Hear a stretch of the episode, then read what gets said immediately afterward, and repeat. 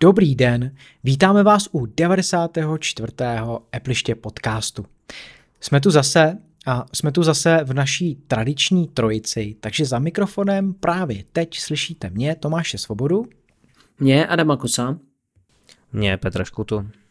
No a máme pro vás připraveny čtyři témata, co to tak pročítám a počítám. A podíváme se na zoubek, HomePodu, bezdrátovému Apple reproduktoru, eh, který společnost před pár roky uvedla a oficiálně už končí. Takže řekneme si proč, co ho nahradí jaká bude další budoucnost. Koukneme se na zoubek taky Apple Ringu, což je uh, ještě takový jako docela sci-fi, kde je to prsten. To není sci-fi, já už jsem to viděl, bojují tam ti největší rváči, většinou Tim Cook, kde proti někomu vyzývatel a tak dále. Je to fakt ring, jak má být. Petr chce být vtipnej, takže nevím, jestli to patří do úvodu, tak si počkej chvilku. Takže mrkneme se, mrkneme se na zobek i tady tomu patentu, protože uh, Apple si to nechává patentovat. No a uh, asi docela jako zajímavou a nemilou zprávou je, že uh, rámeček na iPhonech 12, 11, ale i na těch starších, tak se loupe a dochází k vyblednutí jeho barev. Takže to si taky řekneme. No a posledním tématem tak budou bezpečnostní aktualizace iOS. No a teďka konečně teda předávám slovo Petrovi, aby si taky řekl to svoje a samozřejmě to jeho a naše souvisí s našimi patrony. Přátelé, víte, co je to Patreon? Je to webová stránka nebo aplikace, kde najdete profil Appliště. Můžete nás tak podpořit v našem snažení. Za dolar pěkně poděkujeme a za 3 dolary získáte nesestříhanou verzi s bonusy navíc. V seznamu dolarových patronů je Michal, Mr. B, Petr Olša, Ondřej Matoušek, Pavel Mráz, Radim Grebeníček, Jakub Král. V seznamu 3 dolarových patronů je Jakub Gorta, Patrik, Aleš Slabý, Hana Došková, Martin Krkavec, Pavel Vavřínek, Šimon Oravský, Jaroslav Hubička, Kubis, Miroslav Netolický, Lukáš Toman, Jan Kašpar, Mario Jan Haliena, Zdeněk Vízek, Vladimír Štíbr. Děkujeme.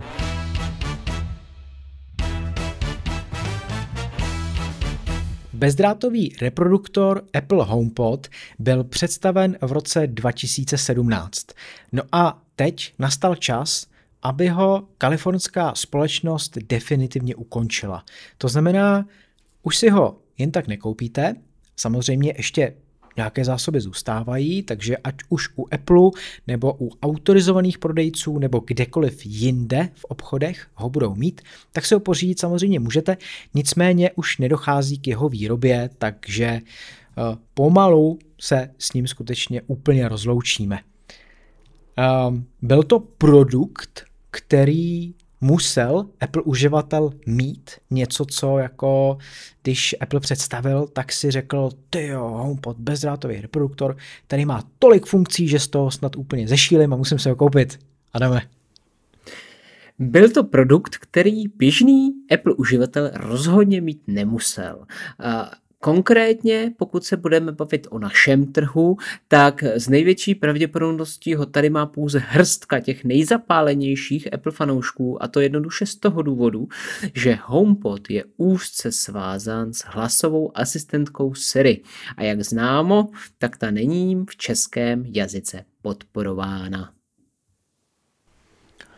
No a je to, je to jako asi ta hlavní překážka, že Siri samozřejmě je tak úzce provázaná s HomePodem a díky eh, hlasovým příkazům a integrovaný Siri v tom reproduktoru z něj vytáhnete daleko víc, než bez toho, aniž byste na ten reproduktor mluvili. Je to jako tak zásadní překážka k tomu, aby třeba u nás nebo kdekoliv jinde v zemích, kde uh, Siri nemá hm, podporovaný jazyk, tak se prodával, Petře?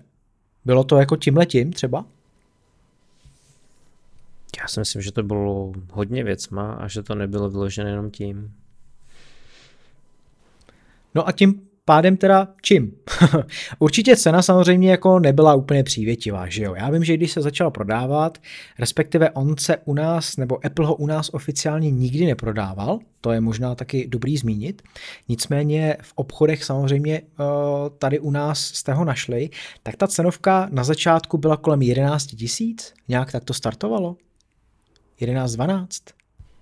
No, já nevím, oni ho prodával ho kdo, Alza a CZC? No, no, no. To byl dovoz z Anglie, což byl problém první, protože to nebyl německý dovoz, tudíž bylo potřeba koupit vždycky ještě redukci eh, na českou zásuvku, protože v Anglii mají takové ty jiné zásuvky, prostě hledal jsem slovo. A jde o to, že za A tam teda nebyl přepočet z eur, ale z liber a libra je vždycky trošku dražší. A za druhé, on potom vlastně stejně šel dolů po čase cenově, ale to, k tomu se chtěl dostat asi později.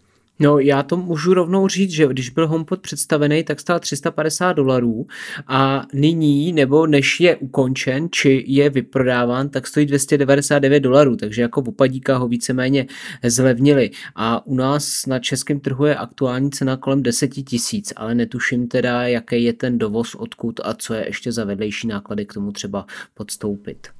No to já ti řeknu, dovoz je pořád stejný, z Německa ho nedováží, minimálně Alza ho pořád dováží z Anglie. Nevím, jestli CZC ho dováží z Anglie, teda z Německa. A ta cena je o to, že oni si vlastně tím, že se to reklamuje u nich, že s ním nechodíš paradoxně, což nevím proč, ale bylo to právě v dotazech na Alze, že vlastně jako tu reklamaci směřuješ na ně, ačkoliv si myslím, že ta jednoletá mezinárodní záruka by měla být platná na to, i když to koupíš, i když vlastně oni jsou přeprodejci, že? Nevím, jak to tam funguje, ten smluvní vztah. Každopádně oni si eh, účtují, že jo, samozřejmě změnu kurzu, oni si účtují to, že to dovezou a ještě to, že vlastně s veškerou jakousi reklamací se to řeší u nich. No já když se mrknu na Heuréku, tak ho prodávají tři obchody Plus můžeme k tomu přičíst Alzu, protože ta na Heurece nefiguruje a cena je od 9,5 tisíce korun, takže za míň ho prostě nekoupíte. Dá se předpokládat, že třeba uh, se časem objeví HomePod za, dejme tomu, 7-8 tisíc, kdy opravdu bude chtít ten obchod to doprodat a uh, tím pádem ještě zlevní? Adame? Myslíš tu stávající generaci, takže původní HomePod? Jo, tak HomePodu mini jsme se ještě nedostali, ten samozřejmě Jasně. bude, ale uh, myslím ten jako- původní jako, velký. Uh, Nemyslím si, že mají tak obrovský skladový zásoby, aby se jim tam kupili homepody jeden na druhý a potřebovali se jich nějak akutně zbavit. Na druhou stranu tím, že je to ukončený zařízení, tak se dá nějaká sleva, ale asi bych to viděl spíš jakoby minimální sleva očekávat. Takže určitě ne, jak říkáš ty, ale třeba jako v rámci korekci pár, pár stovek až jednoho tisíce. Můj odhad skromný. Takže asi nemá cenu, aby uh, někdo čekal na to, že původní HomePod bude uh, výrazně zlevněn a pak si ho bude moct pořídit. Pokud prostě uh, chce někdo koupit HomePod, tak asi by měl jít rovnou do toho miniho. A nebo vypadá to, že by Apple v dohledné době představil nástupce, Petře? Nevypadá, protože přímo zastoupení Apple se pro server TechCrunch, TechCrunch, nevím, tak nějak se to asi čte, vyjádřili v tom smyslu, že veškeré své úsilí teďka budou věnovat HomePodu mini, protože to jim dává nejvíc smysl a prý zákazníci jsou z něho nadšení a je to prodejní hit. A já bych k tomu měl rozpor. A to sice, že si myslím, že to dělá Apple jenom z toho důvodu, že to říká teď, protože jsou tady zprávy kolem HomePodu původního a není v portfoliu jiné zařízení než HomePod mini.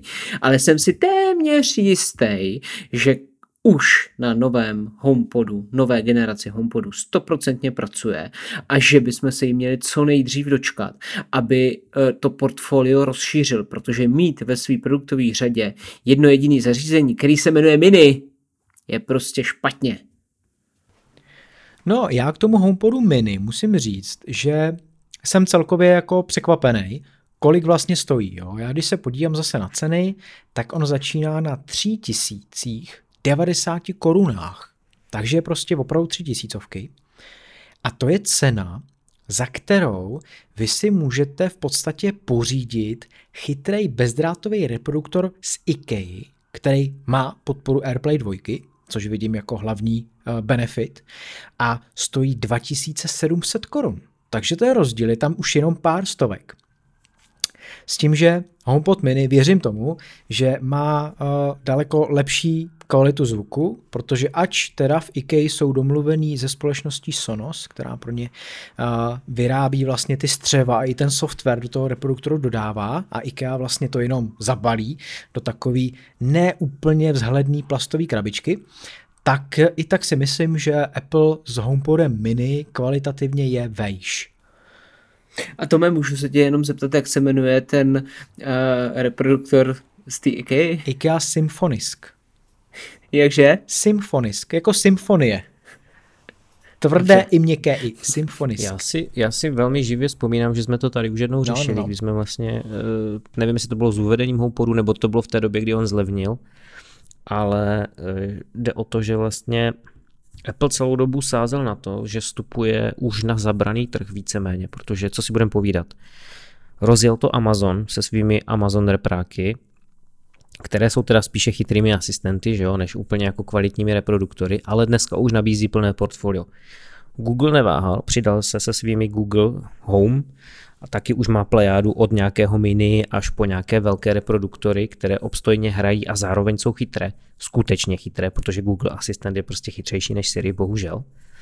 A Apple do toho naskočil s tím, mně to přijde taková, když už korporace neví a jako my chceme taky, takový ten efekt my chceme taky, tak rychle uvedli něco, nebo rychle uvedli. Uvedli něco, čím by jako mohli teoreticky zaujmout. Typicky po Appleovsku. Dobře, my tam vstupujeme na ten trh, my ho určitě změníme, protože my to uděláme lépe a pořádně. A zaměřili se na tu hudební reprodukci. A pokud si vzpomínáte, možná si nespomínáte, tak on jako fakt za A, ten uh, HomePod, ten velký, hraje perfektně a hraje mnohem lépe než HomePod mini. To jako si najdeš na všech recenzích, na, u všichni youtubeři tohle zmiňují, prostě velký HomePod hraje dodnes lépe už tím, jak je stavěný, kolik má těch reproduktorů a to, že vlastně je to velký reproduktor.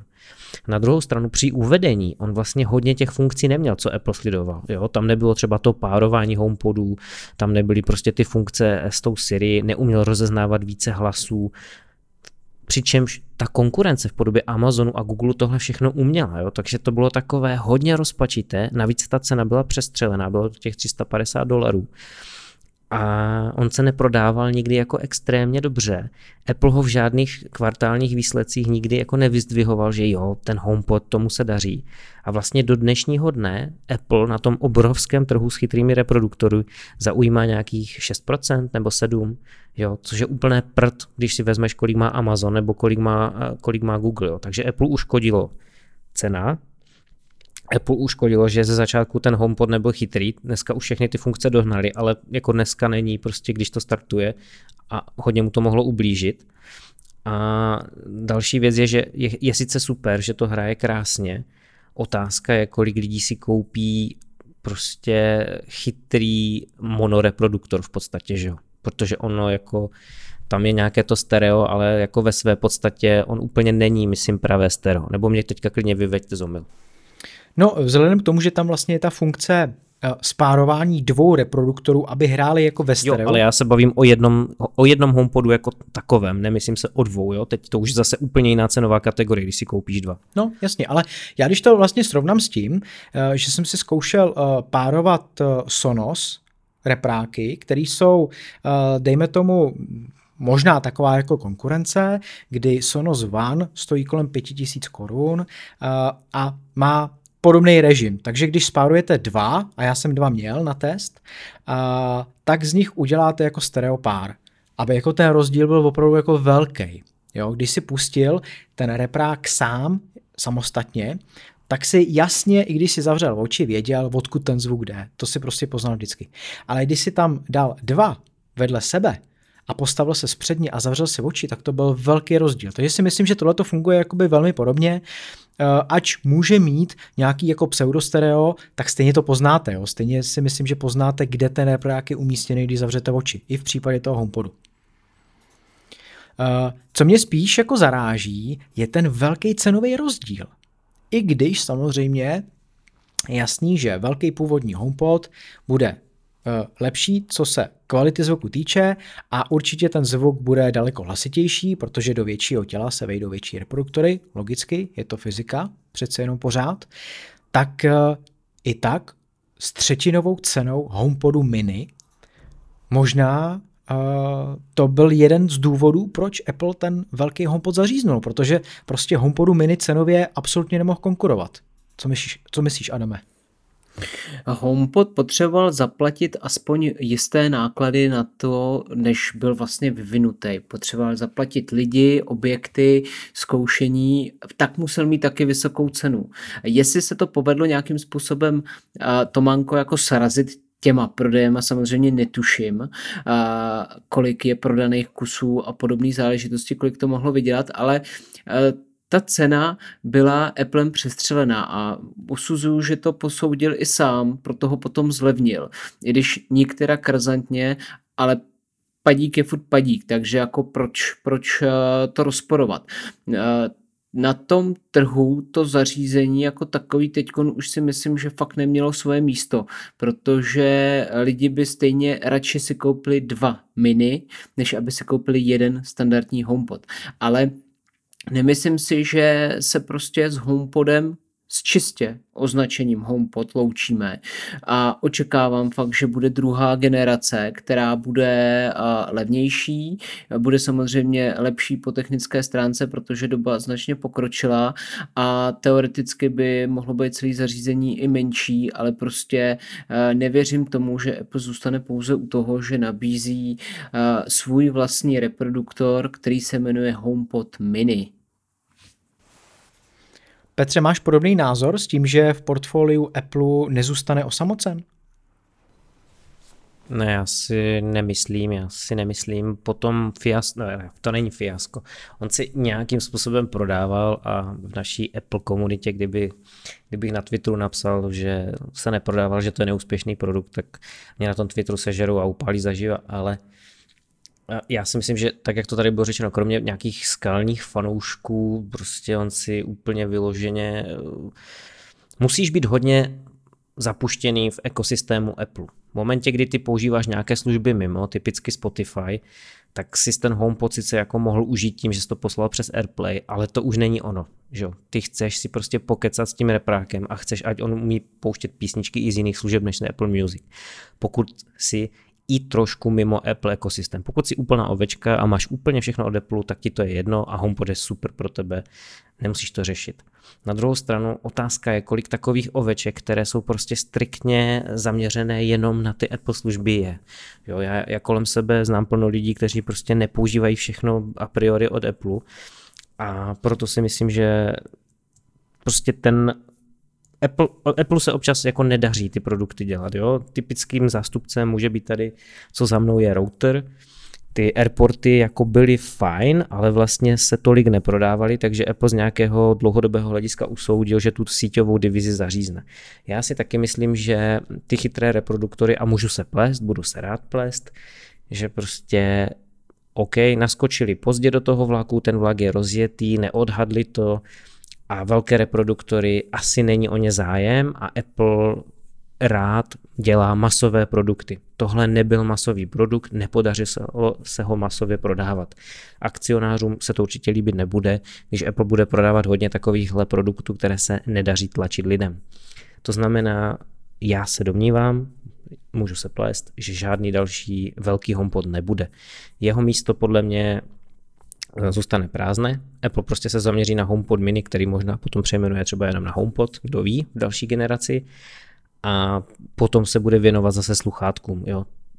Je to hodně, hodně zvláštní, že vlastně HomePod uh, se neprodával tak dobře, zatímco se úplně stejně očekávalo, že sluchátka AirPods jak oni se jmenují, Max, nebo já už nevím teďka, ty přes hlavu, e, takže budou mít podobný neúspěch, protože cena 16 500 korun odradí všechny potenciální zákazníky, ten se prodává jak housky na krámě, ty sluchátka prostě jsou úspěšná, jo? to znamená, Apple prostě evaluuje neustále to své portfolio, zhodnocuje co a jak, tohle mu nedávalo smysl, tak to ukončil.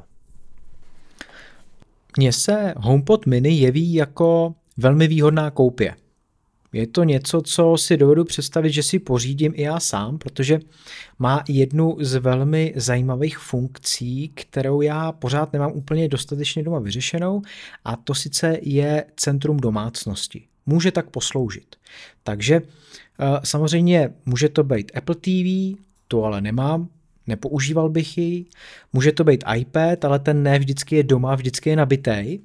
No a mohl to být HomePod a teďka i HomePod mini. Takže si dovedu představit, že HomePod mini budu mít doma jako centrum domácnosti a přes něj se bude dít veškerá automatizace, takový to, když uh, přijdu domů, tak se rozsvítí světlo a podobně. A že bude sloužit i jako reproduktor, občas si na něm něco přehraju a občas s ním budu komunikovat pomocí Siri, kdy se ho zeptám, jestli mám něco v kalendáři, nebo mu řeknu, ať tam něco zapíše a podobně. Za 3000 korun si myslím, že to je fakt jako zajímavý produkt. Adame, vidíš to podobně, nebo si myslíš, že pořád je to jako blbost za ty peníze?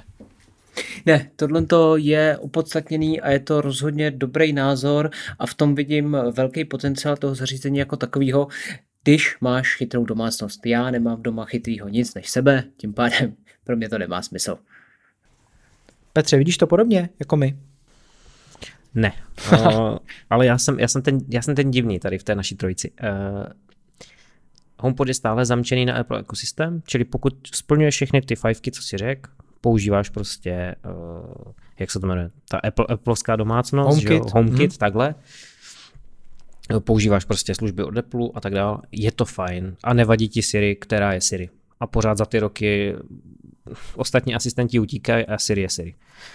Super, ale my jsme o tom tady přemýšleli doma s partnerkou uh, hodně, protože ta cena, teda ona jako na Alze a na CZC na těch velkých e-shopech je 3700, pokud teda se dá sehnat někde za 3000, tak to už je rozumnější, ale za 3700 nám to přijde pořád jako přepálená cena upřímně. A za 3090 korun už ne?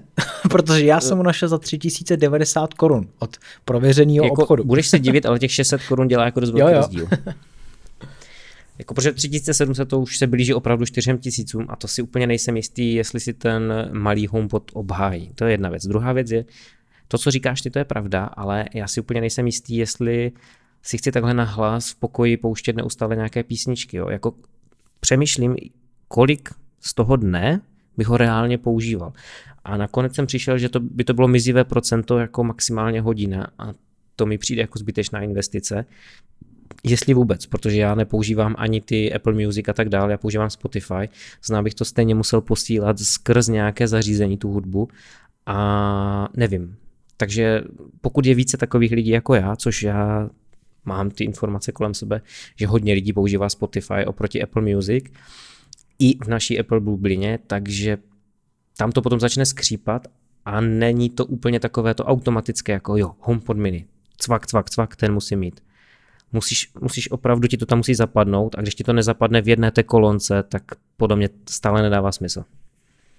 Můj názor, ale soukromý, subjektivní. No je pravdou, že těch reproduktorů je jako hodně teďka. Samozřejmě, už se to jako tak rozjelo. Já, když už jsem tady zmiňoval ten OTK, my ho používáme občas, ne teda pořád a ne každý den, ale je to několikrát třeba do týdne, uh, taky ne, že by nám to prostě hrálo pořád a že bychom, že bychom používali, protože máme ještě uh, soundbar pod televizí, ten taky podporuje AirPlay 2, takže můžou hrát oba najednou v obou místnostech, takže je to takový to multiroom řešení, ale to používám třeba jednou za měsíc, jo. jako velmi málo a tady ten reproduktor používáme třeba na pohádky, aby malýmu vyprávěl a to je tak jako všechno.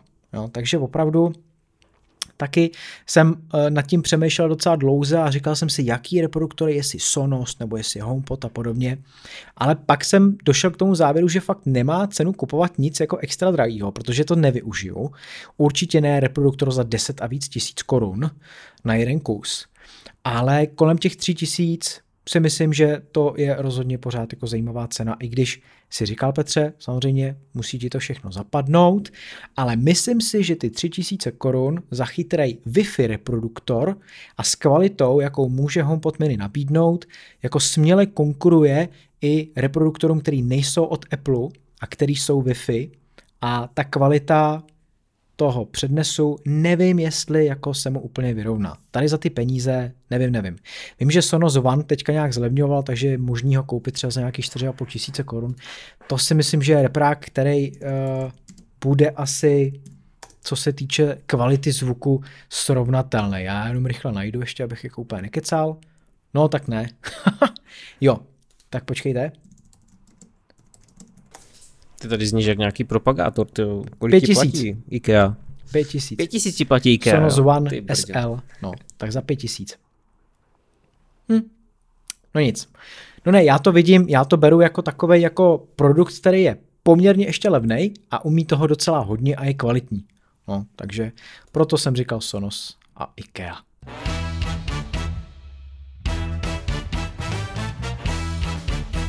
Apple Ring. Ring. Ring jako kroužek. Ne ring. Ne, jako zápasnický ring, Přesně. tam, kde se jako, bijou zápasníci. Jako bojiště ne, prosím. Petr už to eh, tak trošku uh, pomíchal, úplně na začátku, ale uh, je to opravdu Apple Ring, uh, vypadá jako z pána prstenů a dokonce, co já se koukám na ten patent, tak já tam vidím dva.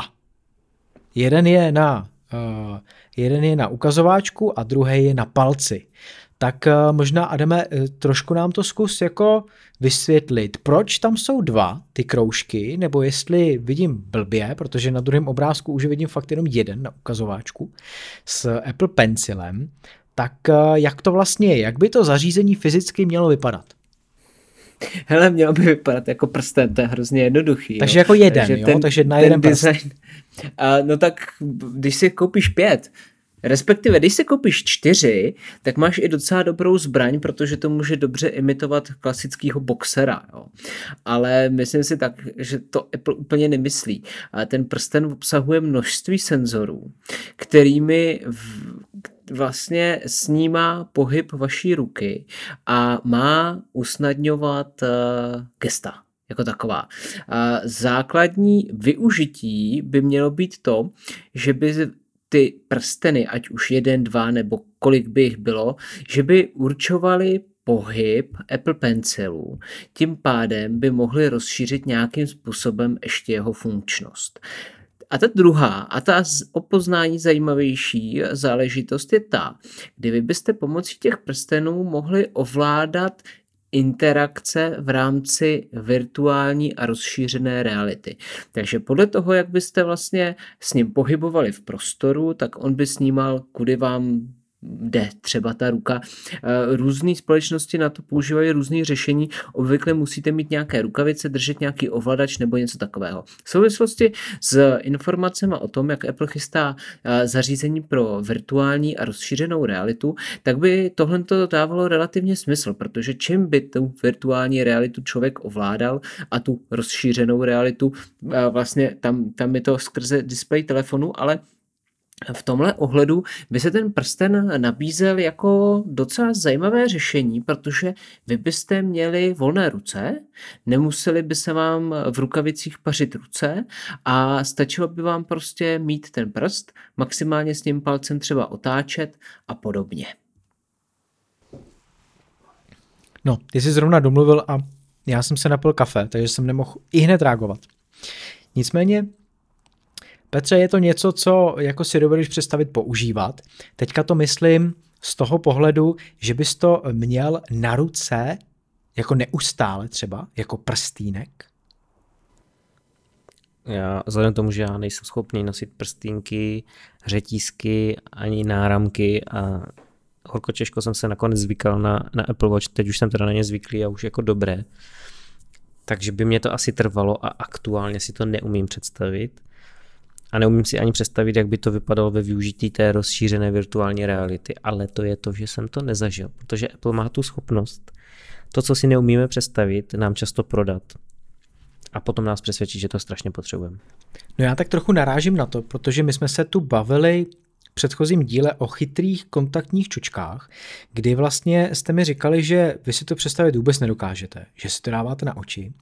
A i ty chytrý brýle tak jsou takový jako hodně diskutabilní v tom, že masově by se to asi neúplně dobře šířilo, když je to věc, která má souvislost eh, s vaším vzhledem a s vůbec jako, dejme tomu, pohodlností, eh, kdy byste to museli mít na sobě celý den, nebo předpokládám, že je to tak koncipovaný. Prostě ráno si to vezmete, večer to případně odložíte, anebo to rovnou máte přes noc, jako v případě uh, toho kroužku. Já si to tak trošku připodobňuji k tomu, protože jsem si nedoved představit před svatbou, že mám na ruce prstínek. Říkal jsem si, že mě to bude strašně štvát, kdy prostě neustále, že jo, si s ním hrajou, samozřejmě to je jedna věc, druhá věc, ale ta, že uh, by mě to mělo nějak omezovat, obtěžovat, že na té ruce něco je a ku podivu jsem se zvyknul jako velmi rychle. Adame, jak to máš ty? Ty máš taky prstínek, že jo, na ruce? Jsi taky nemám právě. Okroužkovaný jsem, ale na ruce ho nemám a neměl jsem ho už několik měsíců vzhledem k tomu, jaká aktuálně panuje situace a já jsem se ho bral vždycky, jenom když jsem vycházel z domu, doma jsem ho automaticky sundával. Ty jsi takovejhle, jo? No, Kde tak já, se ptal. já i teď budu muset člověče hledat, kde je vůbec uklizený, protože fakt jsem ho neviděl ani nepamatuju. Počkej, a ty jsi říkal, vzhledem k tomu, jaká je situace, uh, jako co se týče hygieny, nebo vůbec toho, že vlastně nevycházíš ven, takhle jsi to myslel. Uh, ano, tak. takhle jsem to myslel, jinak u nás doma je všechno v pořádku. Dobře, dobře, dobře, dobře. No, Eh, takže zase je to něco, co nám jako trochu zasahuje do eh, našeho denního používání. A ty si přece říkal, že ano, hodinky taky si na ně zvykal. Já jsem to měl úplně stejně, protože jsem hodinky nikdy předtím nenosil. Ty klasický, tak jako nosí třeba Adam. Ale Apple Watch, když jsem si potom pořizoval, tak to pro mě byla novinka po asi dvou nebo třech náramcích chytrých, které ale vždycky byly jako daleko menší a Eh, většinou mě omrzali. Většinou prostě po pár týdnech nebo měsících jsem je sundal a už jsem je pak nikdy nenadal, protože mě vyloženě vadilo je nosit. Jako, buď toho uměli velmi málo, anebo mi tak nějak překáželi na té ruce. Takže hodinek jsem se trochu bál, nicméně ty benefity převážely a byl jsem rád, eh, že jsem, eh, že jsem do nich šel. Takže teďka opravdu je mám každý den na ruce přes den a nelituju. Dovedete si představit, že by ten uh, kroužek, ten Apple Ring, posloužil i třeba pro hraní her, Adame? Že by s tím jako šlo líp hrát hry, tak jako bylo, uh, začalo to Nintendo Wii, který mělo ty ovladače uh, pohybový, takže tohle by bylo na podobné bázi? Určitě, určitě, když to přijde a bude dostupné API, určitě vývojáři se nějakým způsobem pokusí na to vyvinout software a samozřejmě i hry, protože nikdo nechce ovládat ta tabulky, všichni se chtějí zasekat světelným mečem. A ono, e, zatím bych jenom jako uved to, že vlastně o čem se mi tady bavíme je patentová přihláška, která samozřejmě je nějakým úřadem zveřejněná, ale nevíme vlastně nic bližšího, než to, co v ní je řečeno. Ono je tam vyjmenováno x senzorů, různé eh, technologie světelných paprsků, jak se snímá celý okolí a tak dále. V neposlední řadě i to, že, to, že ten prsten by mohl eh, reagovat na poklepání, teoreticky by, mohl mít i nějaký tlačítko, díky čemuž byste mohli vlastně v rámci těch her interagovat s nějakým prostředí, takže prostě třeba typicky je střelit nebo otevřít si dveře nebo něco sebrat, něco položit a tak dále.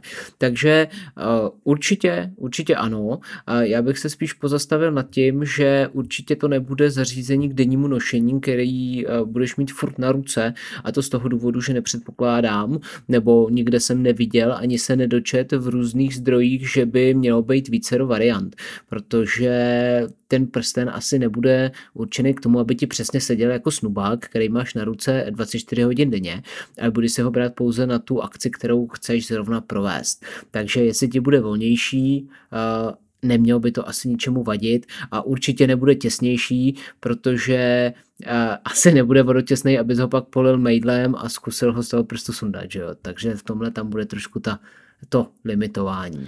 No já si zase jako nemyslím, že s tou velikostí by měl být nějaký výraznější problém. Prostě Apple bude prodávat víc variant, tak jako prodává pásky k Apple Watch. A ty si můžeš vytisknout, že jo, ten papírek a krásně si změřit obvod svého zápěstí, tak teďka si budeš měřit obvod prstu, na kterém budeš ten kroužek nosit. Takže v tomhle ohledu si myslím, že tohle by úplně nemuselo vadit. No a Petře, co si myslíš o Apple Ringu a hrách? Já se tě zeptám, kde je Nintendo Wii dnes? No ale kde bylo dřív?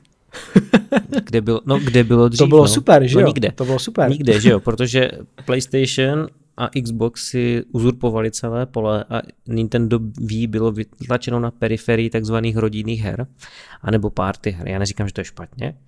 Já si dokonce myslím, že to bylo super, že si našli svůj segment, ale s Applem je taková potíž, že ti vývojáři moc nechtějí se přizpůsobovat těm jeho proprietárním technologiím. A co se her týče, to platí dvojnásob, takže já si nemyslím na rozdíl od Adama, že to bude tak super, že ti vývojáři by potom hned skočili a měli by jsme hry se světelnýma mečama. A jestli ano, tak bych bylo tak zrovna kolik prstů by si mohl okroužkovat Apple Ringem. Myslíš jo, těch her jedna? By no, tak možná víc, možná, možná, možná pět kousků by se našlo, ale nemyslím si, že by to byl takový hit a nemyslím si, že tady ty věci od Apple, které moc vybočují z řady, že ty vývojáři tak strašně ohromují, protože my si musíme taky započítat to, že ten vývoj něco stojí, že vyvíjíte pro jednu uzamčenou platformu a ty technologie nemůžete přenést jinam a že máte nejistou návratnost. Takže buď by ty hry byly pekelně drahé, anebo by byly prošpikované mikrotransakcemi od začátku do konce. Uh, jsem k tomu skeptický na rozdíl od Adama. No, já s tím výhledem té budoucnosti bych to viděl ještě jako tak, že samozřejmě patent má zajistit nějaký uh, duševní vlastnictví toho, jak to vypadá. A jestliže žádná jiná technologická společnost nemá zaregistrovaný kroužek, tak Apple se tady otvírá velká, velký variabilní prostor k tomu, co s tím samozřejmě dělat. Ono nejdřív je důležitý, aby vydal nějakou tu náhlavní soupravu, po případě eh, něco, s čím by jsme se v té virtuální realitě mohli pohybovat pak až věřím, že může přijít nějaký prsten jako dodatek toho. A samozřejmě prsten nepřijde, pokud nebude mít uh, virtuální realita v podání Apple nějaký sebevětší úspěch. Takže je to hodně uh, na tenkým ledě se pohybujeme a tyhle ty informace jsou takové prostě, jo, je fajn, že Apple vůbec má nějakého člověka, který se o tohle zajímá, který dokáže sepsat takovouhle patentovou přihlášku a popsat tam ty jednotlivé technologie, i když jenom na papír, i když prostě fyzicky nemusí mít Apple v ruce vůbec nic. Je možný, že kromě těch AR, VR a dalších funkcí a, a gest, tak tam Apple implementuje i něco, co se týče zdraví a tak trochu doplní třeba Apple Watch a nebo v jisté fázi nahradí, kdy ten uživatel nebude chtít nosit hodinky, ale bude mít třeba ten prstínek. Jako dovedete si představit, že fakt celý den máte ten prstínek a snímá vám třeba tepovku, že by jako je to asi hudba hodně vzdálené budoucnosti, že by Apple dokázal do tak malého zařízení zabudovat senzor srdečního tepu nebo podobných zdravotních funkcí, ale je to směr, Adame? A tady bych to spíš věděl otázku na Petra a jeho postup ve hře Cyberpunk 2077, jestli se tam s něčím podobným setkal, jestli to tam funguje tam je to na mnohem lepší úrovni a ono, tak jako já jsem fanoušek cyberpunku, protože korporace začínají ovládat svět a lidi jsou čím dál tím víc umělí a v cyberpunku můžeš mít umělé úplně cokoliv. Takže ten Apple Ring by byl podle mě jenom první krůček upřímně, protože časem bychom si stejně navrtali nějaký čip do ruky a potom do oka a pak budeš mít půlku lepky nějakou ocelovou s nějakým procesorem a pojede ti tam hard disk a budeš mít laserové oči. Takže to všechno přijde ale tohle je takový jako hezký předstupeň. Takže jako myslíte si, že ten vývoj fakt bude tady tím směrem, že všechno se bude zmenšovat, všechno se bude víc integrovat, až najednou za desítky a desítky let, kdy se narodí člověk, tak eh, najednou bude navrtaný hromadama implantátů a... Ne, bude to ještě dřív, Tome, protože technologie se vyvíjí exponenciálně a my to neumíme pochopit, tak jak neumíme pochopit eh, jedno neoblíbené téma, které nechceme nikdy tahat do podcastu a vždycky se ho tak lehce dotkneme, což je koronavirus a jeho šíření, tak úplně stejně neumíme pochopit, jak rychle se vyvíjí technologie. Nám to přijde, že vlastně se vyvíjí pomalu, protože my v tom žijeme, ale vem si to, zkusit to vzít očima obyčejného člověka, třeba vezmu svého otce a ten se nestačí divit, co všechno jako se děje neustále. Jo? Nedávno prostě dle jeho slov, on je starší ročník, dle jeho slov nedávno používal tlustou televizi Dneska tele, televize jsou tenké skoro jako list papíru. Že? Telefon si pamatuje jako cihlu, která se tahala v kufříku s propojenou šňůrou. Dneska máš dotykové telefony, které ti skenují obličej, můžeš s tím zaplatit. Existuje rozšířená realita, eh, v podstatě dneska přenášíš výkon na cloud, jo? přes internet se dá streamovat cokoliv ty technologie strašně letí. Když jsem mu ukazoval samoředitelnou Teslu, tak mi nevěřil, že to je jako reálné. Myslel si, že to je nějaký fake, fake news. Takže a my nevíme vlastně, že jo, protože nám se dostávají jenom hotové produkty, ale ty nevíš, co někde kuchtí Apple, nebo co někde kupí, kutí Microsoft, nebo třeba nějaké vlády, nebo nějaké armády a tak dále. Takže jde to exponenciálně a jsou v podstatě, říká se, dvě varianty, že Buď my splyneme s počítačem, anebo nás umělá inteligence převálcuje. Když už jsme eh, v téhle debatě ohledně budoucnosti, tak eh, bojíte se toho? Bojíte se toho, že ten vývoj bude tak překotnej a tak výrazný, že to jako velmi výrazně ovlivní naše životy k horšímu, Adame? Vím, že to už je jako hodně teda, uh, hodně jsou to velké spekulace, ale tím bych asi to téma i uzavřel, tak zkus odpovědět. Já ti na to odpovím teda jednoduše. Ne, nebojím se. Nebojíš se. Petře, ty se bojíš víc? Jo, bojím. A nebojím se sám o sebe, protože mě se daří v tom udržovat, držet krok, pochápat ty technologie.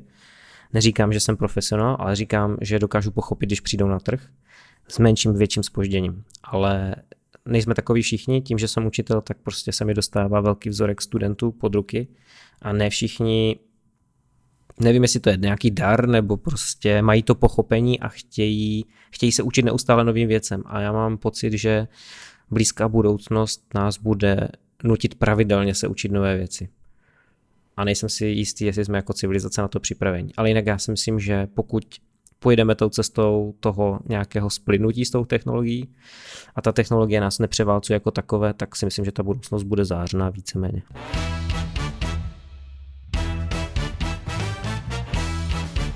Rámečky nových iPhoneů se loupají a ošklivě blednou. Je to záležitost, která se týká iPhoneu 12, 11 a nebo třeba SE poslední generace. Eh, koukáte, eh, pánové, taky na ty obrázky, které máme připravený k tématu, Adame, a co si jako o tom myslíš? Asi se ti to moc nelíbí, co? Ano, koukám na to a podporuje to pouze moje tvrzení, abyste všechny kryty hodili do kopřiv a užívali si toho designu telefonu tak, jak je, protože i když ho máte chráněný ze všech stran, tak stejně prostě bude kvalitativně degradovat. No, je to spíš jako překvapení v tom, že takhle jako výrazně, my teda koukáme uh, tady na eh, červenou eh, variantu iPhoneu 12 a je nutný teda dodat, že to je ta klasická 12, není to teda ta varianta Pro, která ty rámečky má kovový. A tam se to údajně neděje.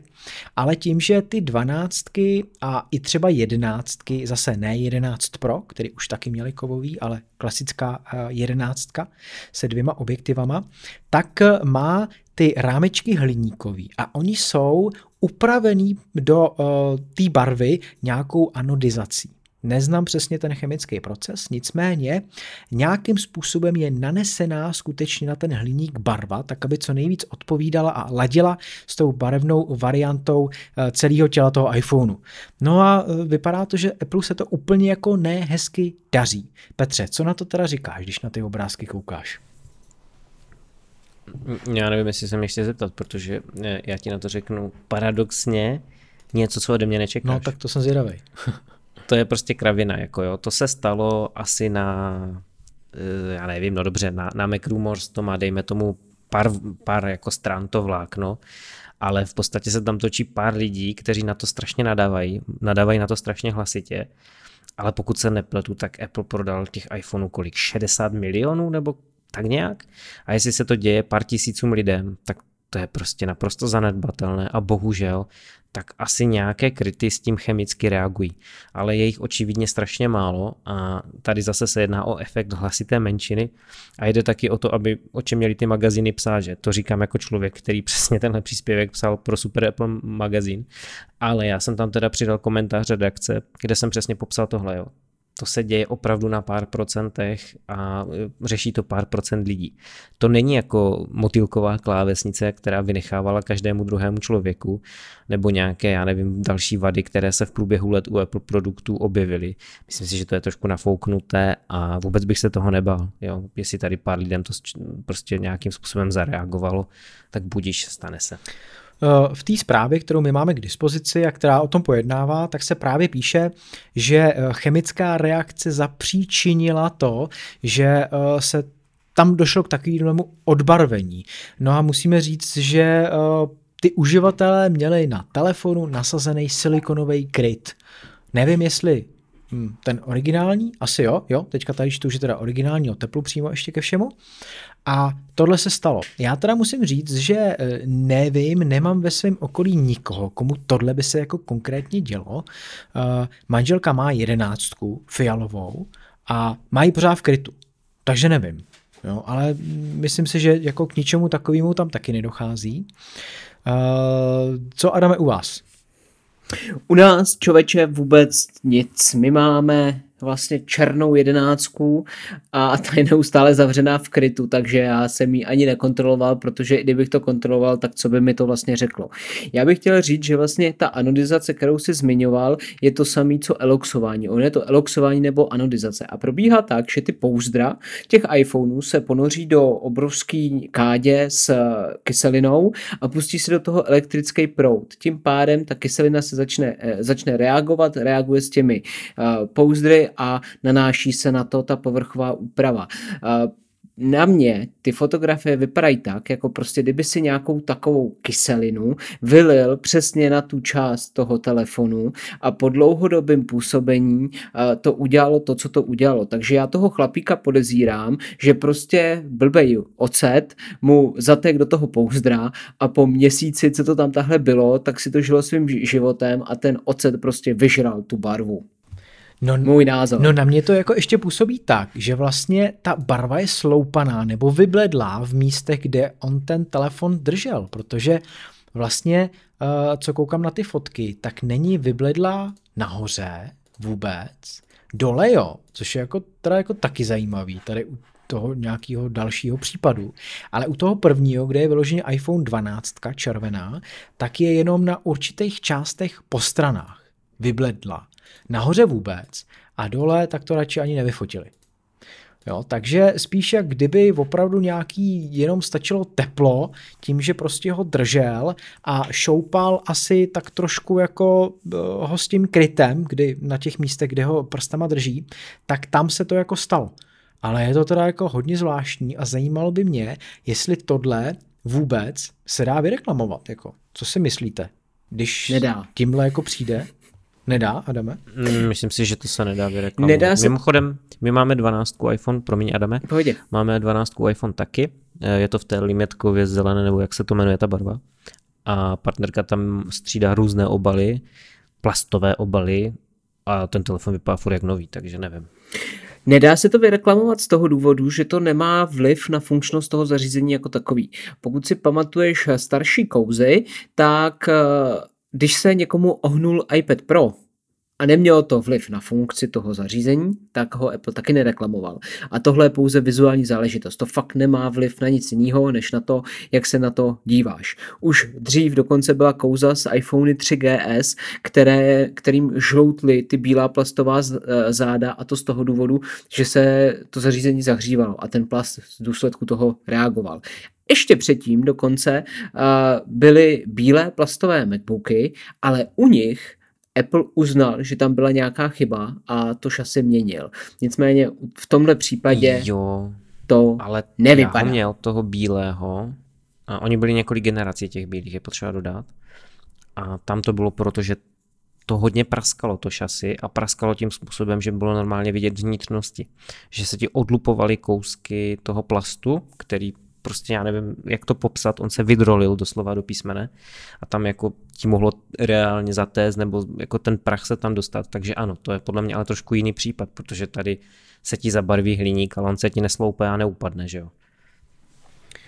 Setkali jste se uh, ve svém životě s tím, že eh, se vám takhle nějakým způsobem měnil iPhone před očima, ať už to byla jakákoliv generace od vlastně úplně těch prvních, že jste si říkali, tyjo, to se mi jako nelíbí, třeba po roce, po roce užívání, kdy byla nějaká jeho část namáhaná víc, než by měla, Adame, máš něco takového? Ano, ale bylo to u iPhoneu 5, který jsem měl v bílé barvě a tam hrozně žloutly uh, takové ty gumové přechody, nevím, jestli je to guma, nebo co to je za materiál, nebo plast, to je jedno, uh, v rámečku, uh, jo, který vlastně měli zapříčinit odstínění antén. Tak vím, že ač byl telefon bílej, záda byly, a rámeček byl vlastně stříbrný, tak původně ty proužky, které byly bílé, postupně žloutly, žloutly, žloutly. Ale tehdy jsem na to hledal i nějaký návody, jestli se to dá nějakým způsobem vyčistit a ono stačilo vzít obyčejnou gumu, a vygumovat je. A oni pak byli zase bílí. Takže to si pamatuju, že s postupem času mě to prostě víc víc štvalo, protože to vypadalo prostě špinavý, zašlý a žlutá. Žl, žlutou takovouhle nechceš. To vypadá, jak když to někdo na to vykonal potřebu. Takže, uh, ale šlo to takhle jednoduše opravit, takže v pohodě. Takže jsem vždycky jednou za měsíc vzal gumu, vygumoval jsem to a bylo to poho. Petře, máš něco podobného, jako podobnou zkušenost? Jo, uh, byl to bílý iPod Touch, který se stal časem žlutým iPodem Touch. On teda jako ten iPod Touch měl stříbrná záda, což bylo ještě takové jako další peklo. To tady nechci zmiňovat, protože to byl leštěný hliník. Tehdy měl Apple takový skvělý nápad dělat leštěný hliník, který se časem stal takovým hezkým matným zeškrábaným hliníkem, ale uh, měl vlastně bílý předek a ten po, ale jako po hodně letech, mám pocit, po čtyřech nebo po pěti, tak jako zežloutnul, ale jako fakt zežloutnul, že nebyl bílý, ale byl žlutý. Hmm.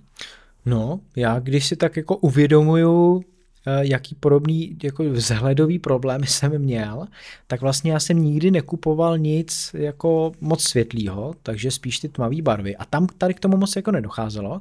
Pamatuju si, že můj iPhone 3G, úplně první, co jsem si koupil, tak tím, jak měl plastový záda a já jsem si s ním točil jednou na nějakém žulovém stole, tak fakt to moc jako nedal a ty záda byly extrémně poškrábaný.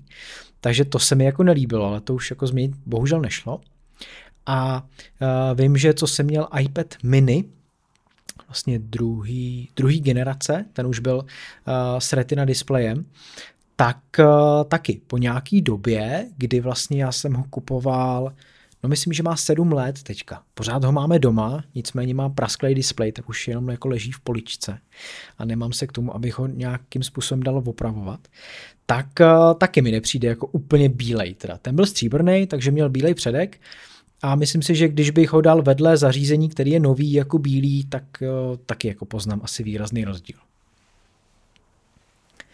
Tak ještě něco bychom dodali tady k tomu, anebo spíš jenom dali takový jako doporučení, možná jako to okomentovali asi pozitivně, že asi by se uh, lidi neměli bát kupovat uh, iPhone 12, 11, SE a podobně, protože se jedná o jako velmi malý promile uživatelů, který s tím může mít problém. Dá se to jako takhle schrnout?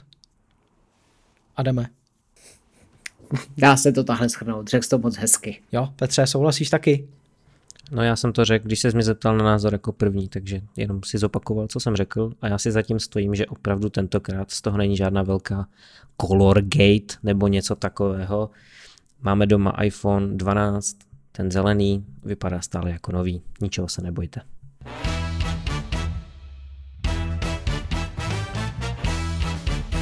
Zdá se, že v budoucnosti a možná už od iOS 14.5 budeme my jako uživatelé moct stahovat dva druhy aktualizací.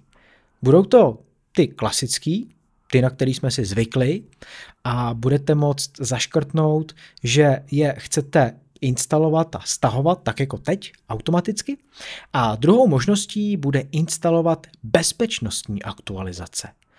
No a e, v jednom úniku tak už se objevil i screen, který samozřejmě může být falešný, může být pravý, kdy e, tam vlastně v nastavení v menu tak máme dvě možnosti a e, je to teda jak stahování těch klasických, tak jenom těch bezpečnostních. Jsou tam ty dvě klasické zatržítka a můžete si zvolit, jestli chcete oboje, jenom jednu, anebo žádnou. Tak Adame, zkus nám teda říct, jestli je to něco, co se už ví, že bude, nebo jestli je to jenom čirá spekulace. To se směl zeptat na Petra, tohle spíš. Má otázka na něho. No Petra se teď zeptat nemůžu. Ze zjevných tak. důvodů. Takže uh, zkus odpovědět ty a na Petra počkáme. Ten si musel rychle, velmi rychle odskočit. Uh, jedná se o informace, které vycházejí z nejnovější bety systému iOS 14.5. Já bych k tomu dodal, že proč už to tu nebylo od iOS 13, 12, 11, 10, když Android tohle to už umí dlouhá léta. A, a já osobně bych to i velice ocenil, protože by mi to rozhodně bodlo. Já totiž nepatřím mezi ty, kteří instalují nejnovější verze iOS hned, co vyjdou, ba dokonce ani chvíli po tom, co vyjdou, dokonce mnohdy ani do prvního měsíce od té doby, co vyšly, je stále nemám aktualizovaný. Tím, že bych si mohl aktualizovat jenom zabezpečení, tak by to pro mě určitě bylo výhodné s tím, že bych nemusel mít starost o nějaký napadení, o nějaký balasty a různý viry, teoreticky, které by mohly poskytnout mojí verzi iOS. Důležitý k tomu je říct to, že i když já budu mít třeba iOS 14.5, s kterou se to očekává, že tahle funkce přijde, a na světě bude už iOS 15, tak já si budu moct stále i na tu iOS 14 instalovat ty aktualizace zabezpečení, které výjdou s tím systémem v budoucnu. No, pokud to tak bude, že jo, uh, ona ta zpráva uh, ze serveru Apple Insider právě přesně tady o tom pojednává, že přesně jak si to řek, ty budeš moct mít naprosto aktuální zabezpečení, který se vztahuje i k tomu poslednímu systému, ale ten poslední systém nemusíš na tom zařízení používat. No ale je to něco, co mm, jako nevíme, jestli bude a nevíme, jestli Apple náhodou třeba nebude tlačit i tak uživatelé k tomu, aby měli aspoň třeba předposlední verzi iOS na telefonu nainstalovanou, protože uh, je jasný, že já si jako třeba nedovedu představit, že na iPhoneu mám, dejme tomu, iOS 11 a mám tam všechny bezpečnostní aktualizace, které jsou aktuální a je třeba už k dispozici iOS 15. Nebo jako ty si dokážeš představit, Adame, že je tam takhle velký skok? He, dokážu si představit to, že já používám iPad s iOS 12 a budu si do něj furt stále aktualizovat zabezpečení, i když ten tablet už vlastně nepodporuje novější operační systém. Apple nedávno udělal to, že vlastně vydal nové iOS pro ta zařízení, která už byly nějakým způsobem zaříznutá, co se oficiálních podpor týče. Byl to právě ten uh, iPad Air v mém případě. Myslím si, že to byl teda i v tvém případě ten tvůj iPad mini, protože ty byly vlastně stejný ročník, takže měli mít stejný střeva. A myslím si, že to bylo ještě iPhone 5 nebo 5S, kdy vlastně ta nová, to nové iOS nepřidávalo nic jiného, než pouze nějaké kritické nebo opravy kritického zabezpečení, které se odhalilo až teď. A je pořád je určité procento lidí, kteří ty zařízení používají. Takže tím, že by to Apple oddělil, tak on by nemusel vydávat celý iOS jako takové, které prostě eh, je přece jenom složitější nainstalovat, než jenom nainstalovat malý balíček s nějakou bezpečnostní záplatou, který bude mít v rámci pár mega a nainstaluje se během minuty, než prostě muset uh, stahovat plácnou 500 gigový balík z iOS, i když prakticky nenabízí nic nového. Jakoby z těch nových funkcí, než to, že ti uh, udělá nějakou tu záplatu. No, ty jsi zmiňoval ten můj iPad mini 2. Já si myslím, že jsem tam dostal poslední iOS 12, tečka něco, tečka něco. A iOS 13 už tam nešlo. Jo, takže to jsem byl docela smutný. A ač tam vlastně byla iOS 12, tak mi to jelo jako dost pomalu. No jde to příšerně, jako to jsme na tom stejně, takže že musíme mít ten stejný systém, jo, a jede to hrozně, už tuhle jsem říkal, že to hodím asi někam uh, za roh a budeme muset pořídit něco novějšího, protože fakt se to s tím nedá pracovat, ale ono by to nevadilo, že ti na tom nepojedou hry a nepojede ti tam nějaká aplikace, ale on ti tam pomalu nejede ani ten internetový prohlížeč, což už prostě štve, protože od toho je v takovýhle domácnosti u mě konkrétně jako využívaný to zařízení nejvíc. Takže jako budeš do budoucna kupovat nový iPad? Hele, zvažujeme to, jestli se to vyplatí nebo ne, protože oba pořád máme iPhony neustále v haxně, takže otázka, jestli by ten iPad měl nějaký jakoby zásadní přínos. Ale vzhledem k tomu, že má drahá, nepoužívá počítač prakticky na nic jiného než na účetnictví, tak by se jí to mohlo jakoby hodit prostě v tom rozletu většího displeje. Ale já bych k těm aktualizacím řekl ještě právě to, že by to bylo fajn i z toho ohledu, že vy nemáte po každý čas na to, abyste si aktualizovali systém over the air takzvaně, čili že si pokud máte nad 50% baterie a jste připojený k Wi-Fi síti, tak můžete si přímo v telefonu nebo v tabletu stáhnout z nastavení tu aktualizaci a nainstalovat si. Jenže v mém případě, kdy já mám třeba uh, iPhone uh, 10s Max, který má 64 GB paměť, tak tam ta aktualizace vychází něco kolem giga. Obvykle má kolem giga.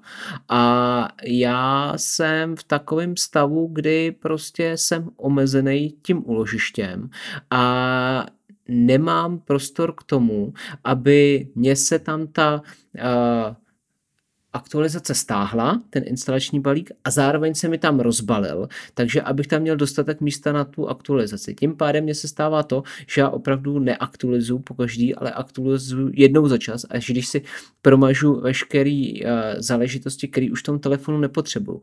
A tady v tom je taky ten uh, potenciál toho bezpečnostního rizika, že vlastně i jenom z toho důvodu, že prostě nemám kapacitu na tu instalaci, tak se vystavuju nebezpečí vnějších útoků.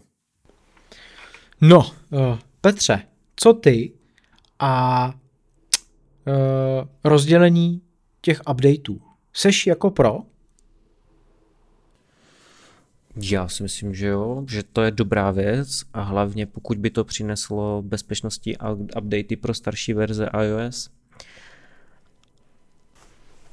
Protože my jsme, se, my jsme se bavili s Adamem o tom, ty jsi musel odskočit na chviličku, že uh, jako pro ně je to určitě super v tom, že nebude muset instalovat klasicky, že jo, samozřejmě uh, celou, uh, celý, celý to iOS, který uh, on stejně neinstaluje, ale bude mít jenom ty bezpečnostní updaty.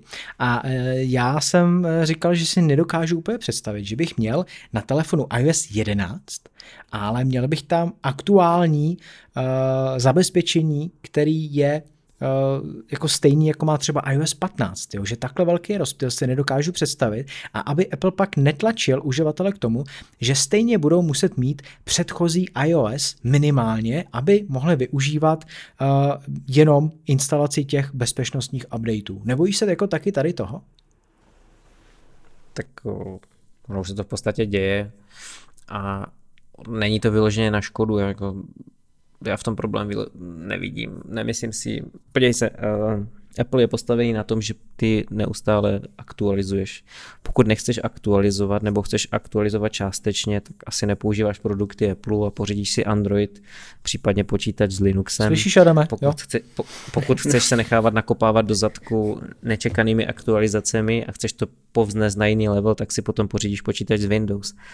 Takže prostě Apple má takový nějaký ten střední proud, který mě se pozdává asi nejvíc a ten systém, jaký je, kdyby se ještě vyseparovaly ty aktualizace, které přináší funkce a které přináší bezpečnostní záplaty a hlavně kdyby ty bezpečnostní aktualizace vycházely mnohem pravidelněji, ideálně v momentě, kdy se objeví nějaká bezpečnostní chyba, protože teďka dost často čekáme až Apple vydá nějakou tu desetinkovou aktualizaci a najednou všechny bezpečnostní chyby se opraví dokupy, případně vydají nějakou teda tu setinkovou, ale ne vždy.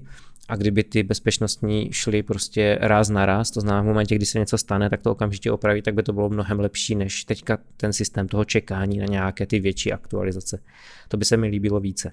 Ale nevím, pánové, jste tu zmiňovali fakt, že takovýchhle věcí v kódu se nachází opravdu hromada. Posledně jsme se bavili, nebo předposledně jsme se bavili o tom, že Apple možná odebere vrstvu Rosetta z počítačů, které běží na eh, procesoru M1, a takových se dá vysledovat historicky hromada, ale dost často ty kusy kódu jsou jenom připravené, nachystané do budoucna a nemusí být použity i hned.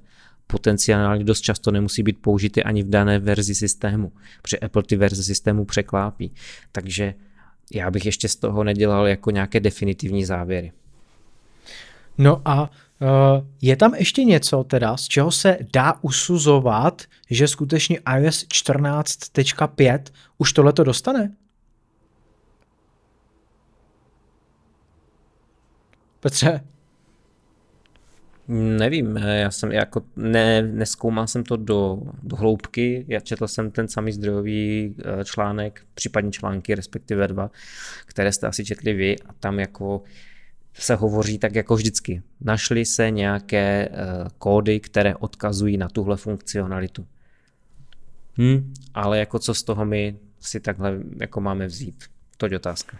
Dobře, takže tady u toho tématu se zase asi shodneme, že by to bylo fajn, kdyby uh, to fungovalo v tomto rozděleném módu a přijde mi, že v dnešním díle tady máme jako velmi málo kontroverze že většinou v těch eh, předcházejících jsme se jako neschodovali víc, tak čím bychom to, čím bychom to nakopli, aby trošku jsme se dostali do toho boje, Adame?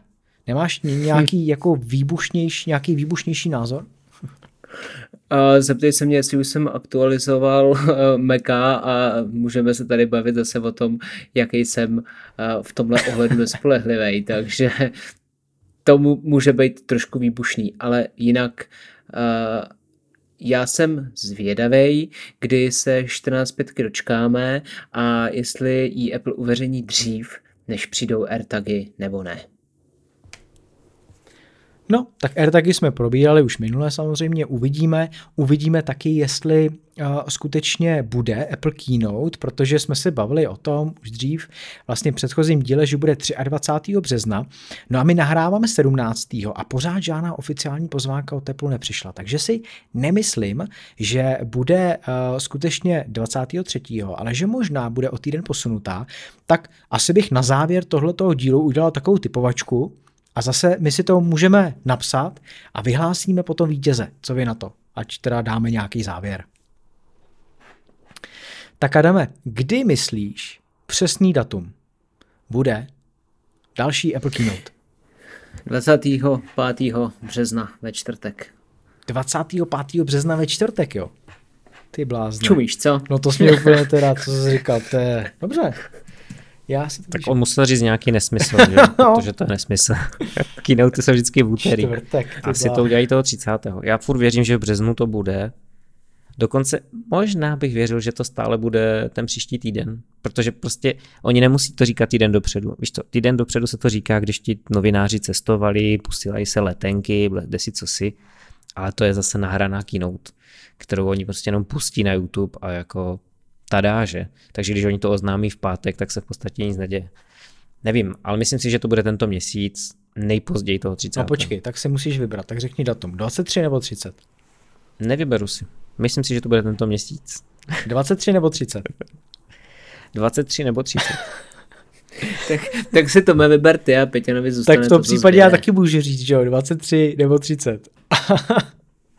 No dobře, hele, já si myslím, že to bude 30, takže Petrovi dá 23. jo? Ne, já si myslím, že 23 nebo 30. no, hele, to jako ty řekneš tohleto a pak je jasný, že vyhraješ, protože jako ono moc možností úplně není a, a asi všichni si myslíme, že to bude v březnu, že jo? Protože... Ne. No počkej, ty si teda nemyslíš, že to bude v březnu, Adame? A může to být klidně v dubnu. Já, bych se, já kdybych jako neplácnul ten čtvrtek, jo, takže 20. 25. března ve čtvrtek, anebo 1. dubna na apríla, že jo, bys třeba tak typoval. Eh, hele, to je čtvrtek, to vychází dobře, jo. no. No, necháme to tak nějak, já to nějak jako zapíšu, uvidíme, až Apple oficiálně pošle pozvánku, protože zatím teda opravdu jako nic nepřišlo a je to možná trošku překvapivý, protože ač teda Petr, Petře si říkal, že samozřejmě není důvod, aby to chodilo týden, deset dní před, když není nějaká fyzická akce, ale je to jenom formou puštěného vlastně videa na Apple webu, tak aby to chodilo s nějakým předstihem, ale já si myslím, že ta předchozí keynote, co byla, tak byla ohlašovaná minimálně týden před, i když teda uh, byla takovýmhle způsobem uh, vysílaná, když byly M1. Adame, nepamatuješ si, jak to bylo, jak to bylo s pozvánkou? Ne, nepamatuju, člověče, nevím. Petře, taky si nepamatuješ. Mm, ne, ne, nepamatuju. Dobrý, tak to necháme. Uh, možná nám to někdo napíše, jestli to někde vyštrachá, my bychom taky mohli, ale my už budeme končit, tak eh, pokud to někde najdete, jak to bylo s pozvánkou na eh, poslední keynote, kde byly představený Macy s čipy M1, tak nám to napište, dejte nám vědět, jestli fakt ten týden Apple dodržel, a nebo jestli to bylo rychlejší. Tak. No a já myslím, že asi máme pro dnešek splněno čtyři témata odvyprávěná, dvě témata v nesestříhané verzi, takže pokud nemáte ještě předplacenou naší nesestříhanou verzi na Patreonu, tak určitě doporučuji. Je tam, si myslím, dobrých 20-25 minut velmi zajímavých zákulisních řečí. Tak, no a my už se s vámi rozloučíme, přejeme vám eh, krásný den, krásný týden a tak dále a tak dále. A můžete nás poslouchat eh, na tradičních platformách, takže ať už na našem webu appliště.cz nebo v Apple podcastech, Google podcastech, Spotify, podcastových aplikacích YouRadio Talk, Lekton, je toho prostě strašně moc, můžete se vybrat, jak je libo. Končíme 94. díl a těšíme se na vás zase příští týden. Takže ahoj.